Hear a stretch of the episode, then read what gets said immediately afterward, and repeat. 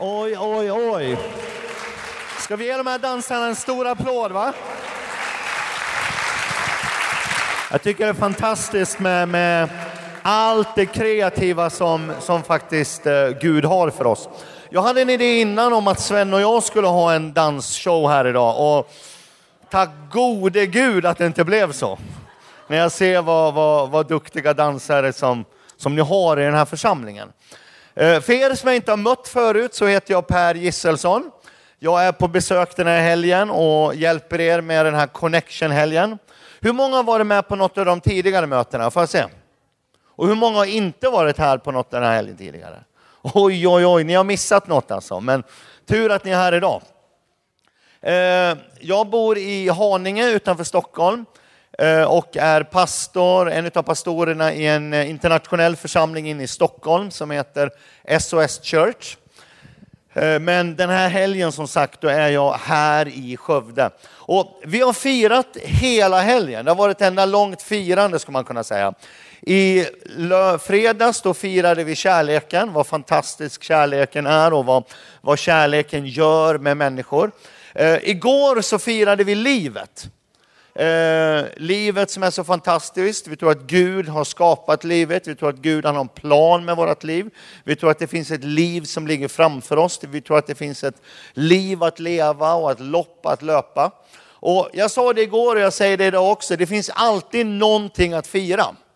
Det finns alltid en anledning till att man firar någonting. Det finns alltid en anledning till att man kan äta tårta. Du vet när det är liksom en regnig, kall onsdag eftermiddag. Det finns alltid en anledning att äta prinsesstårta. Det är aldrig fel att äta tårta. Det är bara att hitta på någonting att fira. Sven han påminde mig om eh, hur det var tidigare. Ibland brukar jag dyka upp hemma hos Sven en vanlig eftermiddag med en tårta. Och så att nej, vi måste fira att vi har en sån fantastisk pastor. Så efter den här helgen så hoppas jag att du ska kunna ta över det lite grann och ta över det som jag gjorde tidigare. Dyk upp hos Sven med en prinsesstårta lite då och då, och en svartsvalltårta. Du vet, det finns alltid någonting att fira. Ibland när jag kommer hem med en bakelse till min fru så säger jag att vi ska fira att jag har en sån otroligt vacker hustru. Så att det finns ju alltid någonting att fira som sagt. Eh, och jag tänkte att idag så ska vi fira alla vardagshjältar som finns. Kan det vara någonting? Du vet, det finns ju alltid fantastiska vardagshjältar i alla möjliga sammanhang som skapar en förändring i samhället och människor som, som eh, gör någonting och människor som skapar en förbättring och ett bättre samhälle. Och det är ju så att alla vill ju vara en hjälte, eller hur? Alla när vi var barn så längtade vi och drömde vi om efter att vara en hjälte på ett eller annat sätt. Eh, det finns många som väntar på att det ska komma en hjälte på en ridande på en, på en, liksom en vit häst och plocka upp dem. Alla singeltjejer här tror jag vet vad jag pratar om. De bara väntar på att snart kommer han på en vit häst och, och liksom plockar upp mig. Och vem vet, håll ut, han kanske dyker upp snart. Jag tror att det finns nedlagt i alla människor att vara en hjälte eller det här hjälte, hjälte liksom, mannaskapet. Det är därför det som är så otrolig efterfrågan på alla filmer om, om eh, Superman och Batman och Spiderman och, och, och Spindelman, allt vad de heter, alla de här sakerna. När det är dags för en ny sån film så är det alltid en lång kö. Alla ska liksom vara först och se de här filmerna. Och jag tror att det är därför att det finns en anledning, det finns liksom nedlagt i alla människor att vara en hjälte, att, att, att, att liksom ha en hjälte, att, att, att vara någonting. Och jag har märkt den här helgen att den här församlingen, den är ju full av hjältar. Jag vet inte om ni har märkt det? Jag fick en bild på, på, på delar av den här församlingen här. Ni kan ju se, ni kan ju se Sven och Vicky där. Eh. ni ser ju Simon och Caroline är ju där, ser ni dem? Eh, ser ni Conny Brännberg, han är också där. Det finns ju alla möjliga människor där, det ser ni va? Vilken församling ni bygger här, det är en församling full av hjältar. Och du vet hjältar, det är de som skapar en förändring i, i samhället. Har ni tänkt på det? Vi ska få ett bibelord som kommer upp på skärmarna här. Det står så här i brevbrevet, vad mer ska jag, eller vad, vad, vad ska jag säga mer? Jag hinner inte med att berätta om Gideon, om Sven, om, om Simson, om, om Vicky om Jefta, om David, Samuel, Caroline och alla profeterna. Genom tron besegrade de kungariken. De skippade rätt, de fick löften uppfyllda, de täppte till lejons gap, de släckte rasande eld, undkom svärdsägg. De var svaga men blev starka. De blev väldiga i strid och drev främmande härar på flykten. Du vet, jag tror att det är ju hjältar som förändrar samhället. Det är hjältar i varje enskilt samhälle som också förflyttar fram liksom, och flyttar fram samhället framåt hela tiden.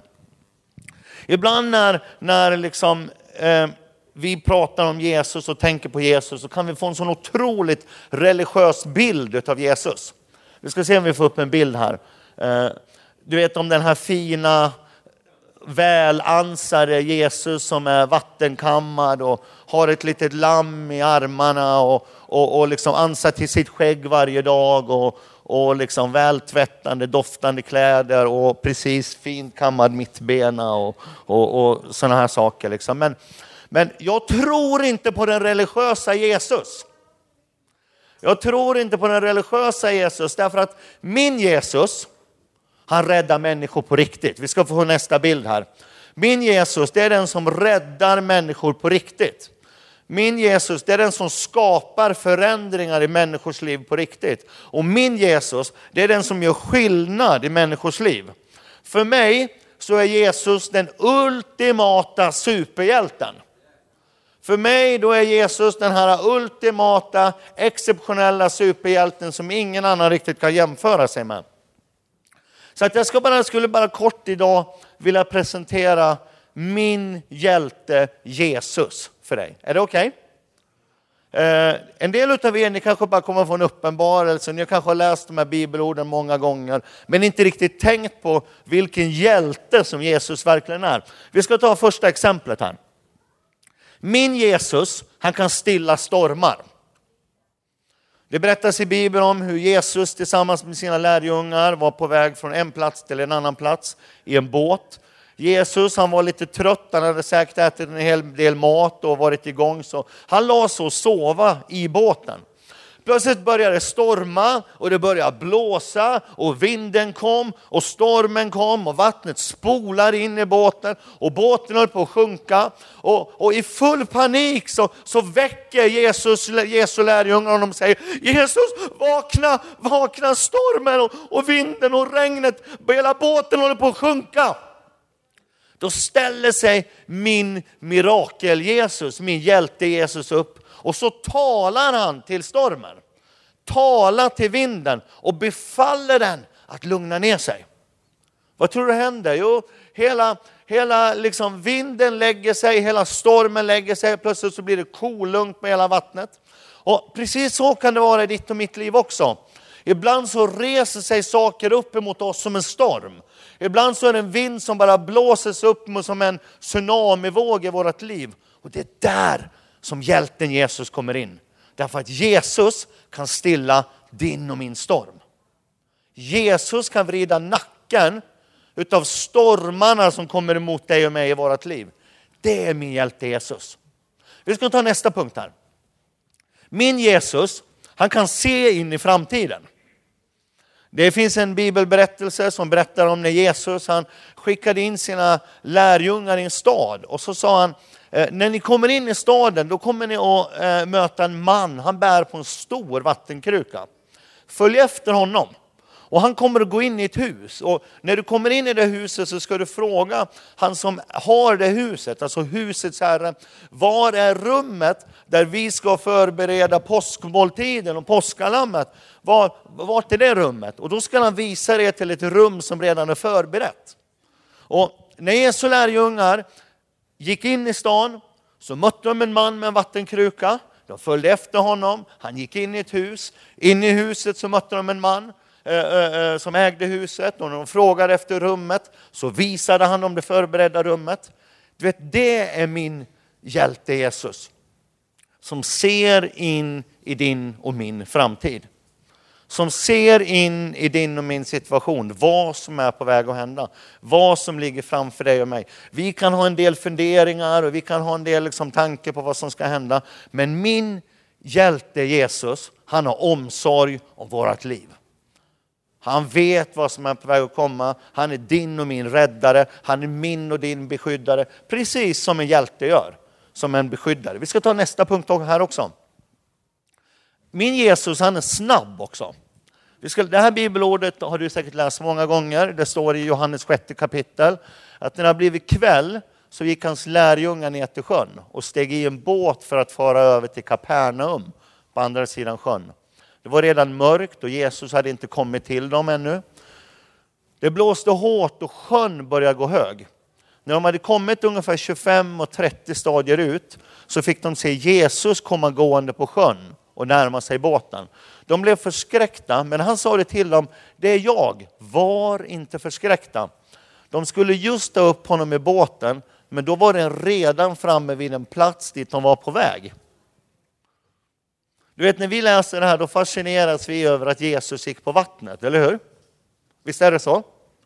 Att Jesus går på vattnet. Men det finns något mer som är en helt otrolig hjälteinsats som Jesus gör. Är det någon som kan se det? Får jag höra?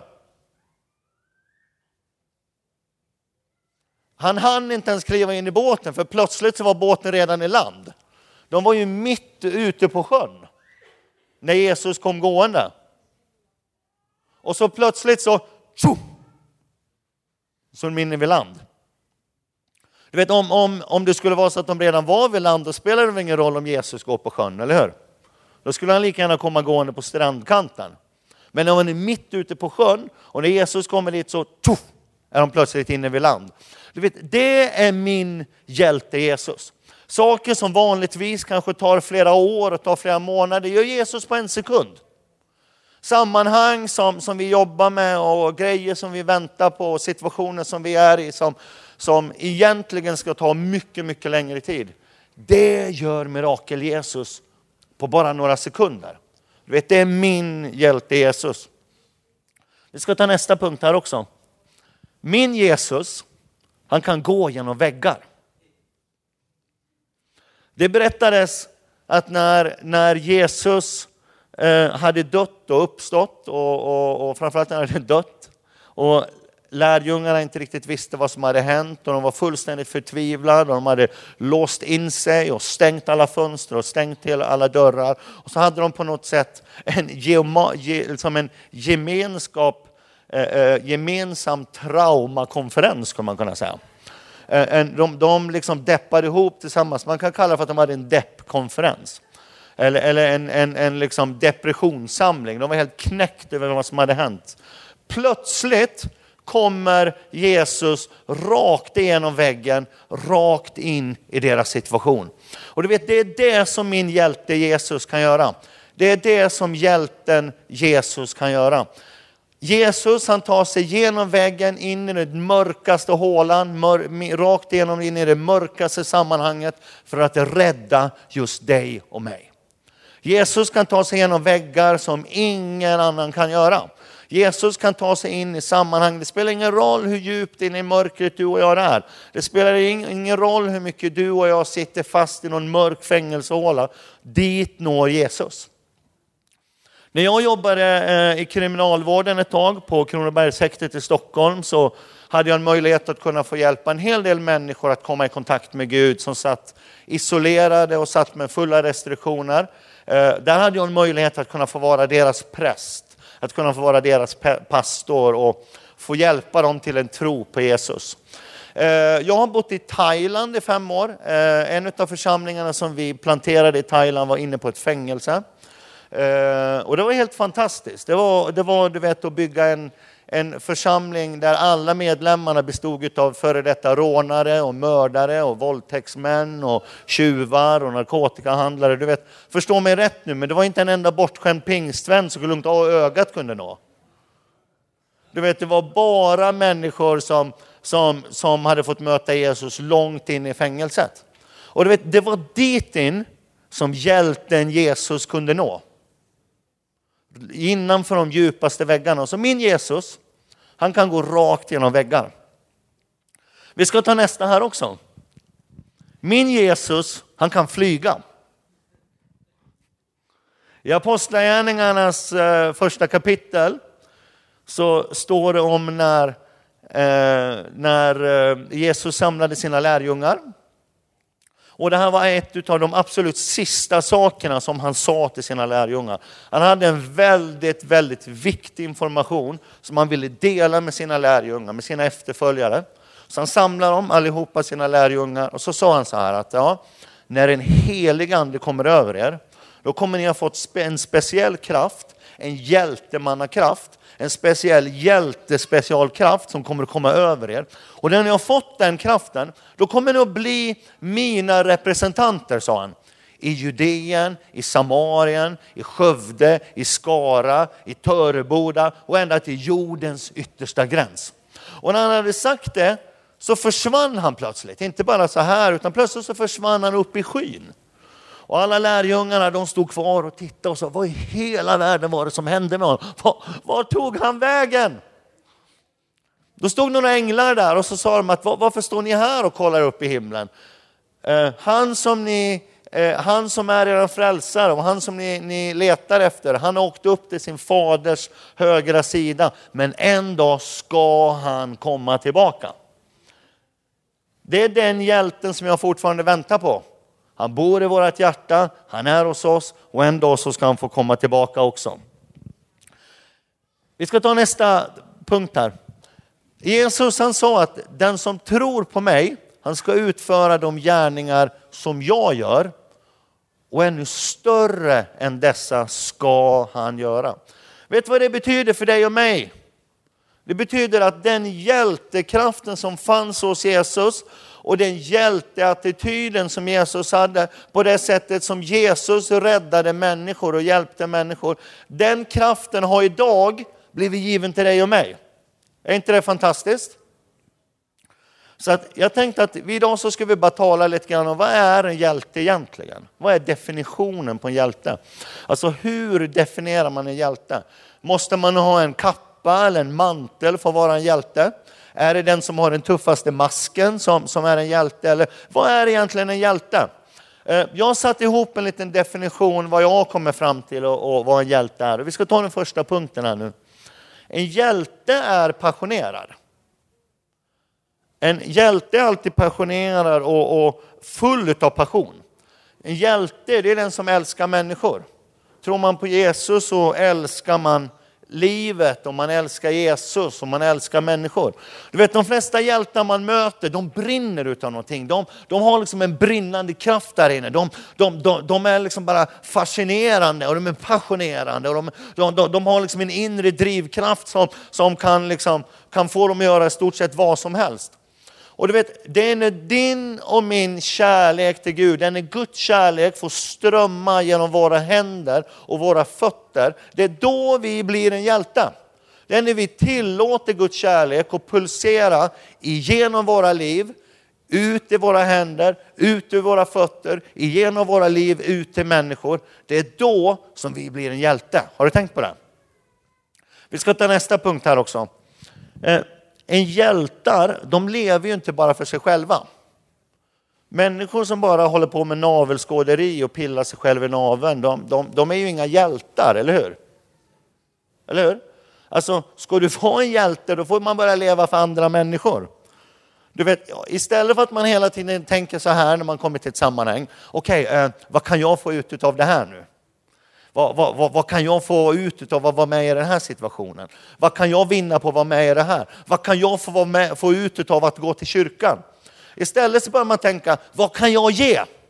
Vad kan jag bidra till mig i den här situationen? Hur kan jag på ett bättre sätt påverka den här situationen? Hur kan jag ge någonting till den här församlingen, till den här situationen, till den här staden, till min skola, till min gata, till mitt hushåll, till min familj för att skapa en bättre situation? Hjältar lever inte bara för sig själva. Utan plötsligt börjar lever man för andra. Eh, nästa punkt här också. En hjälte ser till att saker och ting händer. Du vet, hjältar de sitter inte bara still och väntar på att någonting ska hända. Hjältar, de gör. Hjältar snackar inte bara. Och tycker och har åsikter och tänker och, och attityder. Hjältar, de gör. Så du vet, ju mer du och jag skippar snacket och börjar agera istället, desto mer kommer vi att kunna påverka och förändra också. Så om du vill vara en hjälte, då är det dags att sluta snacka och börja göra. Eh, ska vi fortsätta? Är ni med? Är det någon som har somnat? Okej, okay. en hjälte är överlåten. Alla hjältar i alla hjältefilmer och alla hjältar som man möter i vardagen, de har gett sig till någonting. De har överlåtit sig till någonting, de har hängett sig till någonting. De har lämnat sig själv till någonting. En hjälte springer inte bara runt i alla möjliga sammanhang, fram och tillbaka, upp och ner. Och ena dagen så är det någonting som är spännande och nästa dag så är det någonting annat. En hjälte är full utav överlåtelse. Så jag kommer ihåg hur det var när jag bestämde mig, när jag överlät mig, när jag bestämde mig för att det är det här som jag vill göra. Jag vill tillhöra Gud, jag vill ha Gud på min sida i livet. Jag gav mig själv, jag överlät mig till, till, till Gud. Och I samma sekund som jag gjorde det så fick jag också del av Guds kraft och Guds mirakelliv i mitt eget liv. Nästa punkt säger att en hjälte är inte alltid den som syns och hörs mest. Man är inte en hjälte bara för att man kan skrika högt. Man är inte en hjälte bara för att man har en massa åsikter. En hjälte är inte alltid den som hörs och syns mest och har mest attityder och mest, mest åsikter och mest tyckanden och störst muskler och snyggast bil och, och, och coolaste skor och blankaste skor. Utan en hjälte, det är den som påverkar andra människor. Vet du vad det här säger mig? Det betyder att både du och jag passar in i hjälterollen. Det betyder att både du och jag, vem du än är och vilken bakgrund du än har och vilken ålder du än har, så passar du in att vara en hjälte. Är inte det fantastiskt? Vi ska ta sista punkten här också. En hjälte räddar liv. Du vet, så länge man inte räddar liv, då är man ingen hjälte. Eh, ska man vara en hjälte, då ska man rädda liv också. En människa som bara lever för sig själv och inte räddar någon annan är ingen hjälte. Det är det det går ut på att vara en hjälte, eller hur?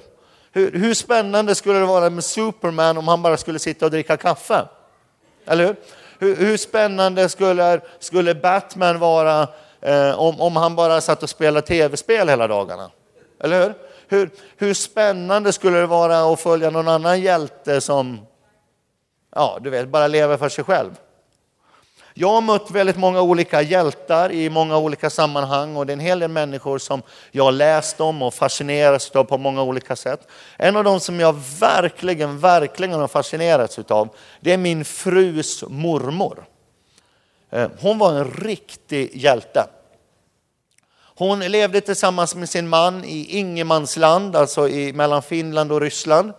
Eh, när andra världskriget bröt ut så blev hennes man, alltså min frus morfar, blev först, jag tror att först så blev han gripen av ryssarna, blev satt i ett fångläger, tvingad att, att kriga för dem. Vid ett senare tillfälle när han rymde därifrån så blev han tillfångatagen av de tyska nazisterna. Eh, när det var väldigt, väldigt kallt så blev han inlåst vid ett tillfälle för att de skulle dö i det här huset. Eh, på något sätt så kunde han och hans bror fly och rymma därifrån. Hans bror blev skjuten när de flydde, men han klarade sig och han tog sig till Sverige. Ifrån Sverige så skrev han ett brev till sin älskade fru och så berättade han att Sverige är fantastiskt, här pågår inte kriget. Försök ta med dig barnen och på något sätt ta dig till Sverige. Så min frus mormor, en sen och väldigt, väldigt kall kväll så tog hon sin sparkstötting och så hade hon deras minsta barn, la hon i en korg fram på sparken och eh, deras andra barn, hon fick stå på medarna. Och så flydde hon rakt ut i isen, mitt i mörkret, i riktning mot Sverige.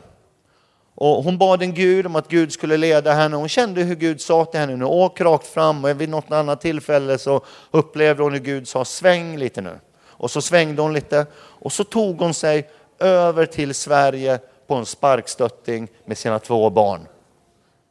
Är inte det fantastiskt? Det är helt otroligt. Det är en hjälte. Hon gjorde det för att inte bara rädda sitt eget liv utan framförallt rädda sina barns liv. Så tack Jesus för, för den här eh, finska tanten. Ja, ja, hon, hon är hemma hos Jesus nu, hon dog för några år sedan, men det var alltid så fantastiskt att sitta ner och lyssna på henne och berätta om hennes upplevelser och stories om hur hon byggde upp tillsammans med sin man då, ett nytt liv här i Sverige. Eh, vi ska ha en annan man här eh, som jag också anser är en hjälte. Jag vet inte om någon av er vet vem det här är. Det här är Reverend John Harper. Är det någon som har hört talas om honom? Eh, pastor John Harper, han var med på jungfrufärden med Titanic. Ni vet den här stora båten Titanic. Eh, när Titanic åkte in i ett stort isblock och började sjunka, började ta in vatten, så försökte alla människor i fullständig ångest och panik hitta någonting att fly på. De letade efter livbåtar, de, de liksom li, livvästar och livbojar och allting. Utom pastor John Harper. Han hittade en packlåda. På packlådan så ställde han sig och så började han predika. Och så började han predika att tro på Herren Jesus så blir du frälst. Det enda sättet att ta sig till himlen är att du tror på Herren Jesus och du bekänner honom som Herre och frälsare. Han predikade under tiden vattnet steg upp längs hans ben och han fortsatte predika ända tills han fick en kallsup. Han var en hjälte, han räddade massor med människor in i evigheten. Även om han förlorade sitt eget liv. Är inte det fantastiskt? Och det betyder ju också att du och jag, vi kan också vara livräddare som räddar liv. Vi kan tillhöra den här gruppen av hjältar som inte bara lever för oss själva, utan som räddar liv. Och det är precis det som det kristna budskapet handlar om också. Det var därför som Gud sände sin son, för att rädda dig och mig. Det var därför som min superhjälte Jesus satte sina fötter på den här jorden. Jesus kom inte för att du och jag skulle kunna ha en vacker kyrka att gå till. Jesus kom inte för att du och jag skulle kunna ha ett vackert kors runt halsen. Och Jesus kom heller inte för att etablera en ny religion. Det fanns ett högre syfte med att Gud klädde sig i människa och satte sina fötter här på jorden. Det var för att du och jag skulle kunna bli räddad. Det var för att du och jag skulle kunna ha möjligheten att kunna ha Gud på vår sida i livet. Det var därför som Jesus kom till dig och mig. Så när Jesus hade satte sina fötter här på jorden så kom han för att identifiera sig med dig och mig. Och när han hade identifierat sig med dig och mig, när han hade blivit ett med din och min situation, med dina och mina problem, ja, då var han också beredd att kunna och möjlig att kunna betala det priset som krävdes för att betalas för att du och jag skulle kunna ha en möjlighet till ett evigt liv. Så när Jesus hängde på korset så betalade han den lösensumman, det som krävdes och betalas med sitt eget liv när Jesus gick i döden för att du och jag skulle kunna leva för alltid. När Jesus hängde på korset så bar han all din och min skam, alla av dina och mina felsteg, alla, av dina, alla dina och mina tabbar. För att du och jag skulle kunna ha möjligheten att tillhöra Gud. Du vet, jag tror inte att man kommer till, till himlen och, och bara för att man liksom börjar gå till en kyrka. Jag tror inte att man, man plötsligt bara börjar tillhöra Gud bara för att man kommer från en kristen släkt. Eller för att min mormor och morfar var en troende, eller för att min mamma och pappa brukar gå i kyrkan. Jag tror att man måste ta ett enskilt individuellt beslut. Precis det som jag berättade för dig om tidigare. Hur jag bestämde mig för att låta Jesus få flytta in i mitt hjärta. Och när jag gjorde det, då fick jag också Gud på min sida i livet. Den här intervjun som vi hade här idag med, med den här mannen, han berättade hur hans vändpunkt blev när Jesus fick flytta in i hans liv. Han visste till och med vilken rad det var här, hur kyrkbänk det var som han tog sitt beslut. Är inte det fantastiskt? Och du vet, det är därför som hjälten Jesus kom. för att stilla stormen i ditt och mitt liv. För att kunna rädda dig och mig i den situationen där vi befinner oss i våran vardag. Jesus är beredd att gå in igenom dina väggar för att nå fram till dig om du skulle vilja att Gud var på din sida i livet. Ska vi göra så nu att vi låter musikerna komma fram här och, och, och hela husbandet och så ska vi snart börja be tillsammans och sjunga. Och du som är i den här lokalen idag och du har aldrig tagit ett enskilt individuellt beslut att låta Jesus får vara i ditt hjärta. Du har möjligheten idag att få bli räddad utav hjälten Jesus. Jag tror att många skulle bara längta efter att någon ska, att Gud ska sträcka ut sin hand in i din situation, in i ditt sammanhang och rädda dig ur din situation. Nu betyder det inte att alla har stora och gigantiska problem med sitt liv, men jag tror att alla bara längtar att det finns nedlagt alla människor, att hjälten ska få flytta in och ta plats i vårt hjärta. Så vi bara gör så att vi ställer oss upp på våra fötter här nu. Jag vet att ni har suttit länge och det har varit en fantastisk connection-samling. Men nu så ska vi gå in i en helig stund tillsammans. Därför att nu tror jag att människor ska få bli räddad utav hjälten Jesus. Och därför så skulle jag bara vilja fråga dig också. Det är inte bara han som står bredvid dig eller hon som liksom är på din sida, utan jag skulle bara vilja fråga varje man och kvinna som är inne nu, varje kille och tjej. Skulle du vilja att hjälten Jesus tar sin plats i ditt liv? Skulle du vilja att den hjälten och superhjälten som jag har berättat om idag skulle få flytta in i ditt liv? Skulle du vilja att Gud är på din sida i livet? Och att plötsligt Gud blir för dig i ditt liv. Vi gör så nu att nu sluter vi våra ögon tillsammans. Och så ska jag be en kort bön och efter det så ska jag räkna till tre. Och när jag räknar till tre så har du möjlighet att sträcka upp din hand i luften om du skulle vilja ta emot Jesus i ditt liv. Och i respekt för andra människor nu så bara sluter vi våra ögon tillsammans. Och det här gör vi för att vi ska slippa eh, koncentrera oss på en massa andra saker. Utan nu skärper vi upp oss själva, nu bara koncentrerar vi oss. Så tackar dig Jesus Kristus att du är våran hjälte. Du är miraklernas Gud. Jesus, du är den som går igenom de djupaste väggarna och når in i vårat liv, når in i våran livssammanhang kommer rakt in i vår livssituation. Tack Jesus att det är du som stillar stormen i vårt liv. Det är du som vrider nacken utav vinden som bara reser sig upp emot oss. Det är du som vrider nacken utav problemen som kommer emot oss. Tack Jesus att du är så god emot oss. Tack att du kom för att rädda oss. Tack att du kom för att ta hand om oss. Herre, tack att du kom för att vi ska kunna ta emot dig. Tack Jesus att du är snabbare än någonting annat, du är väldigare än någonting annat och du är större än någonting annat. Idag så fäster vi våran blick på dig. Idag så fäster vi våran inre blick på dig och så sträcker vi oss ut till dig. Och nu ber jag för varje man och varje kvinna som är här inne. Tack att du ser dem. Tack att du ser varje enskild individs Eh, livssituation, deras önskan och deras längtan efter att du ska få regera och efter att du ska få pulsera i deras liv. Så jag bara ber att din heliga Andes liv nu ska bara få skölja igenom de här människorna, genom varje tant och farbror, genom varje kille och tjej, genom varje man och kvinna i den här lokalen, på den här platsen, i Jesu namn. Så nu ska vi fortsätta här och så ska du bara få göra dig beredd nu. Skulle du vilja att Jesus flyttar in i ditt liv?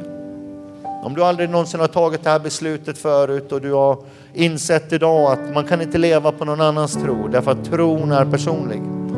Om du vill aktivera din tro idag, om du vill trycka på aktiveringsknappen så att Gud ska få flytta in i ditt liv. Så då, då bara gör vi så här i så fall.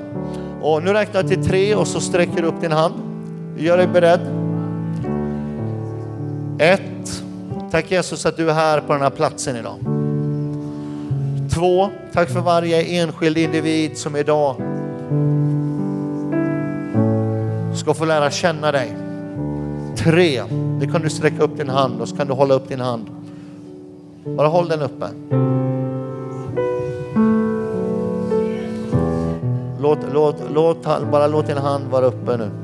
Det är några händer som kommer upp här. Vi har inget bråttom här inne. Jag tror att det är fler människor som bara längtar efter att hjälten Jesus ska få flytta in och komma in i ditt liv.